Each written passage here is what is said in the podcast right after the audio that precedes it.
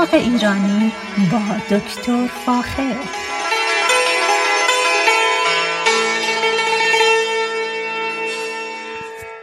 سلام، من دکتر فاخر البودویرج هستم. صدای من رو از رادیو بامداد میشنوید. من تهیه کننده و مجری برنامه باغ ایرانی هستم و امروز میخواستم یه خلاصه در حد 25 دقیقه در مورد در حقیقت تولید یا رشد گیاهان از قلمه یا بذر براتون صحبت کنم. مقدار زیادی از اطلاعاتی که در اختیارتون میذارم رو میتونید از پیج من هم دریافت کنید، The Persian Garden. به هر حال گیاهان رو به چند شکل میتونیم تولید کنیم، یعنی به وجود بیاریم. یکی از رایج ترین شیوه ها استفاده از بذر است. بذرها عمدتاً برای گیاهان یک ساله بسیار مفیده، برای سبزیجات، برای سیفیجات، برای گیاهانی که عمرشون فقط یک ساله و با اومدن زمستان از بین میرن. برای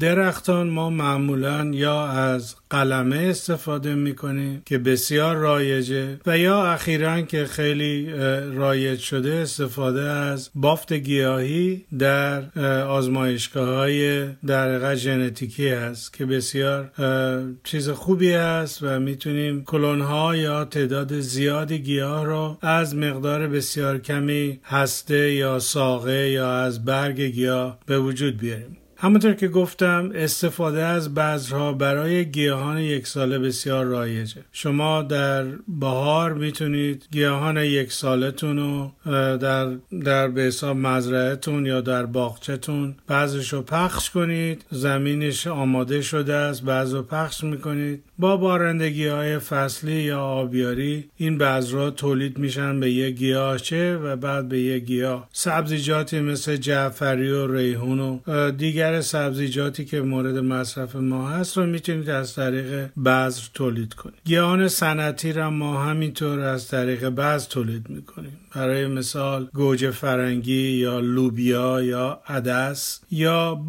گیاهانی مثل در حقیقت لپه و غیره، اینا رو همه میتونیم، حتی گیاهان روغنی رو مثل سویا یا در حقیقت سویبین رو هم ما میتونیم از طریق بذر تولید کنیم و در اواخر بهار یا تابستان در حقیقت اگر بذر روغنی هست برداشت کنیم. اگر سبزیجات هست که روزانه میتونیم به شکل متناوب از سبزی‌ها بچینیم، دوباره روش میکنه و همینطوری استفاده کنیم. خیلی وقتا از من سوال میشه یا به من تلفن میشه و میگن ما در حقیقت درختی رو از طریق بذر تولید کردیم، مشخصا سنجد یا پسته و یا حتی در حقیقت زیتون. اما بعد از مدت این گیاهچه ها بزرگ میشن و بعد از چندین سال توقع داریم که این در حقیقت گیاه میوه بده، اما خبری نیست. دوستی را سراغ دارم که در تنسی چند وقت پیش سوالی کرده بود از طریق فیسبوک با من که من درخت بسیار بزرگ زیتون دارم اما هیچ میوه‌ای نمیده و اگرم میوه میده میوه‌های بسیار کوچکی. این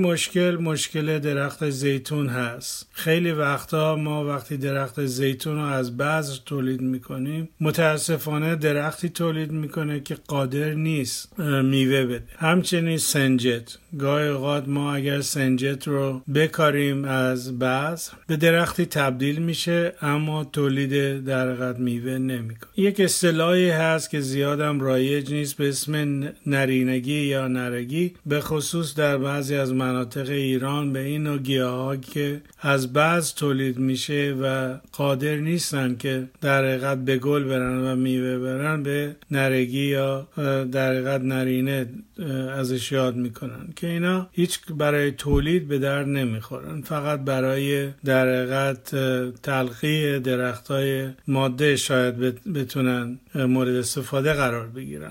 در غیر این صورت این درخت‌ها رو به چند کار میشه کرد. یکی این که روش در حقیقت ما از یک گیاه بارور پیوند بزنیم. این پیوند خودش باعث میشه که در حقیقت گیاهی تولید بشه که ریشش قادر نبوده تولید بذر بکنه ولی در اثر پیوند تولید میوه کرده و این بسیار بسیار رایج است. در مناطق کشاورزی مرکزی کالیفرنیا گاهی اوقات درختای مرکباتی پیدا میشه که بزرگ میشن اما قادر نیستن تولید میوه بکنن. در این صورت معمولاً با پیوند بر روی پایه‌ای که به وجود اومده درخت رو به یک درخت بارور تبدیل میکنن. بسیار رایجه. در خیلی جاهای دنیا هم چنین چیزی رایج هست. من درخت سنجدی دارم که به زودی مجبوریم یه تصمیمی در موردش بگیریم. اینه که از بذر تولید شده ولی قادر به تولید سنجد نیست و این یک چیز بسیار معموله که اتفاق میفته. اما سوال میشه خب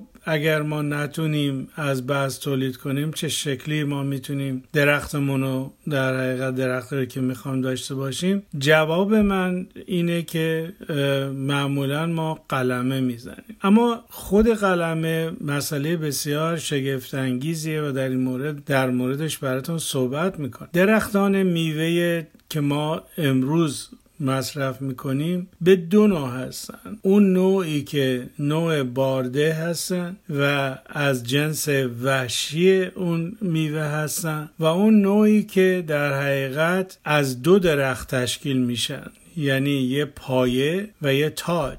یعنی اینکه این گیاهی که الان امروز هلوی بسیار خوشمزه میده یا سیب بسیار خوشمزه میده در حقیقت از دو گیاه تولید شده. یکی پایشه که وقتی به اندازه ضخامت در حقیقت انگشت شست دست ساقش بزرگ شد، بعد معمولا روی اون پیوند یک درخت با میوه خوب انجام میدیم و به این طریق ما یک درخت بارور بسیار خوب خواهیم داشت. برای مثال مرکبات ما معمولاً پایمون از نوع درخت نارنج هست که ریشش بسیار قویه و خیلی نفوذ میکنه تو خاک، دنبال آب میگرده و قسمت تاجش یا بالاش در حقیقت یک نوع از درخت میوه‌دار پرتقال هست یا هر مرکبات دیگه که بهش پیوند میزنی. این از نظر تجاری بسیار مقرون به صرفه هست. گاهی از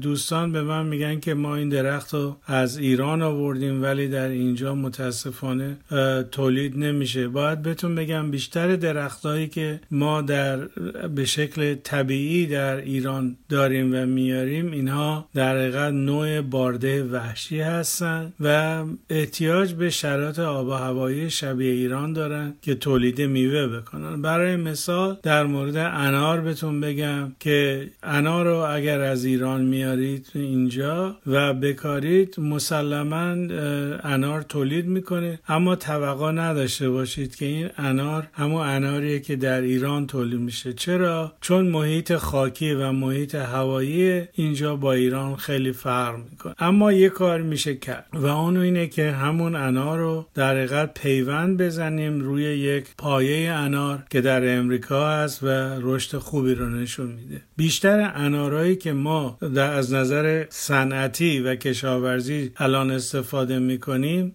در حقیقت درخشه‌های اناری هست که پرورش داده شدن از نظر اصلاح نباتات که اینا بدون پیوند زدن روی یک ریشه یا یک پایه قادر هستن که تولید میوه بکنن و از این کار میتونیم در حقیقت از این شرایط میتونیم استفاده بکنیم و انارای اصلاح شده زیادی رو که احتیاج به پیوند زدن ندارن رو در باغمون یا در حیاط و خونمون بکاریم و ازش استفاده بکنیم. پس دقت بکنید که گیاهانی که ما امروز مشخصاً برای تولید میوه در امریکا و در هر سرتاسر دنیا استفاده میکنیم اینا معمولاً از دو درخت یا از دو گیاه به وجود میان. یکی پایشه و یکی اون در حقیقت قسمت تاجشه که ما پیوند زدیم روی اون پایه درخت وحشی. حالا بعضی اوقات میریم خونه قوم خویشی، میریم جایی و یک گیاه خیلی خوبی یا یک درخت میوه خیلی خوبی در خونه دوست یا آشنا میبینیم و خیلی علاقمند میشیم که همون درخت رو در خونه خودمون داشته باشیم. نتیجتاً چه کار میکنیم؟ کنیم. به هر حال با اصرار خود شما و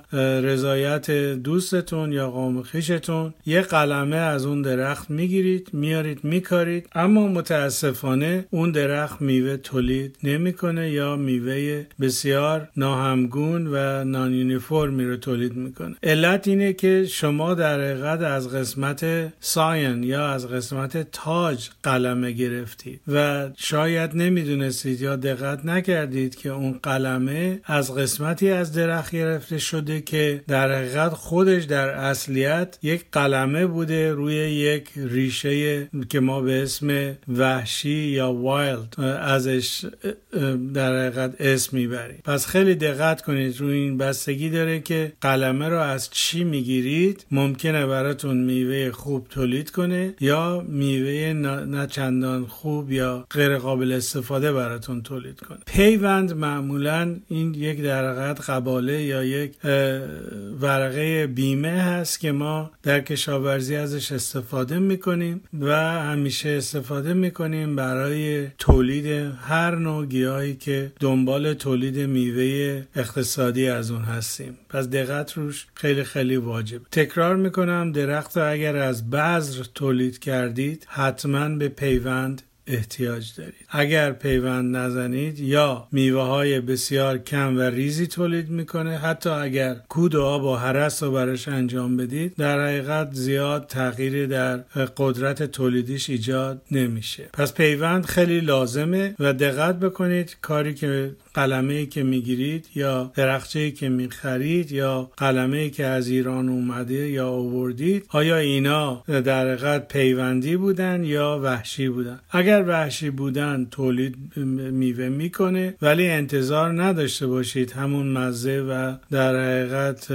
شکل و قیافه و اندازه میوه ایران رو داشته باشه. من این کارو کردم برای کارهای آزمایشی و متاسفانه متوجه این مسئله شدم. شما امروز انگوری که میخورید و مثلا به اسم انگور شیراز اینجا معروفه، یا در حقیقت اون میوهی که از نرسری ها یا از جایی که میوه ها و درخچه ها رو میفروشن به اسم انار ساوه به شما میفروشن، اینا در حقیقت انگور و یا اناری هستن که در امریکا و تحت یک شرایط خاصی تولید شدن برای امریکا و برای مناطق مختلفش. خوشبختانه بخش بیشتری از این گیاهانی که در حقیقت به عمل میاد توسط دانشگاه‌های امریکا تولید شدن. تحقیقاتی بین 7 تا 12 سال روشون انجام شده، در ایالت‌های مختلف آزمایش روشون انجام دادن و برای همین وقتی که این در حقیقت نباتات رو میبریم ایران و کشت میکنیم، میوه خیلی خوبی در شرایط ایران هم در حقیقت تولید میکنن. اینه که باید خیلی دقت بکنید که اگر یک موقعی این فکر رو بکنید که ما میتونیم همین کار رو با میوه های ایران بکنیم و بیاریم اینجا، یه مقداری دردسر برای خودتون درست کردید و بهتره خودتون رو عادت بدید به میوه های همینجا. یا اینکه اگر میوه میاد با یک نفر که وارد به این کار هست در تماس باشید و ببینید دقیقاً چه کار باید بکنید که اون درختی که آوردید حتما تولید میوه بکنه. درختانی هم هستن که میتونن خیلی خیلی خوب حتی از هسته تولید بکنن. برای همین نارنج رو میگم، اگر از شیراز یا از دسول آورده باشید و بکارید درخت تولید میکنه و نارنج خیلی خوشمزه هم تولید میکنه، به خاطر اینکه نارنج نوع وحشی هست و میتونه در شرایط مختلف تولید میوه بکنه، ولی میوهی که تولید میکنه بازم به اون خوبی میوه ایران نیست، اما قابل استفاده است. من 2 نوع نارنج در باغ خودم کاشتم، یکی از نارنج شیراز هست، یکی از نارنج دسفول هست و هر دو به اندازه مورد مصرف خانواده تولید نارنج میکنه و ازش استفاده میکنیم. قلمه های انگور حتی همینطور اگر از ایران میارید، این قلمه ها اگر پیوند هم نزنید، چون بعضیش حالت وحشی داره، میتونه تولید میوه هم براتون بکنه. اما یکی دیگه از راهایی که در حقیقت تولید میوه، تولید درخچه هست، تولید در حقیقت ایجاد نباتات از طریق کشت بافت. است و این کار بسیار در مورد درخت خرما الان رایج هست و فقط در کشور اردن حدود 1 میلیون درخت خرمای مضافتی با این شیوه از طریق در حقیقت کشت باف تولید کردند و این مسئله در عربستان سعودی هم با ایجاد آزمایشگاه‌های بسیار منظم توسط شرکت‌های آمریکایی قادر شدند که میلیون‌ها اصل درخت خرما را تولید بکنند و امروز عربستان سعودی و به زودی اردن از صادرکنندگان در حقیقت خرماهای خوب مثل خرمای برهی یا خرمای مضافتی خواهند بود. اما این کار ساده‌ای نیست، احتیاج به آزمایشگاه مجهز و همچنین احتیاج به آدم‌های تحصیل کرده و متخصص داره که بتونن تولید انبوه نباتات رو بکنن. اما این کار شدنیه و امروز بخشای زیادی از صحراهای اردن زیر کشت در حقیقت خرمای برهی رفته، همچنین مضافتی و به زودی تولید این خرما رو ما می‌بینیم. در مصر هم همینطور هست، عربستان سعودی و اینا همه تولید کننده میوه خرما شدن که این مناطق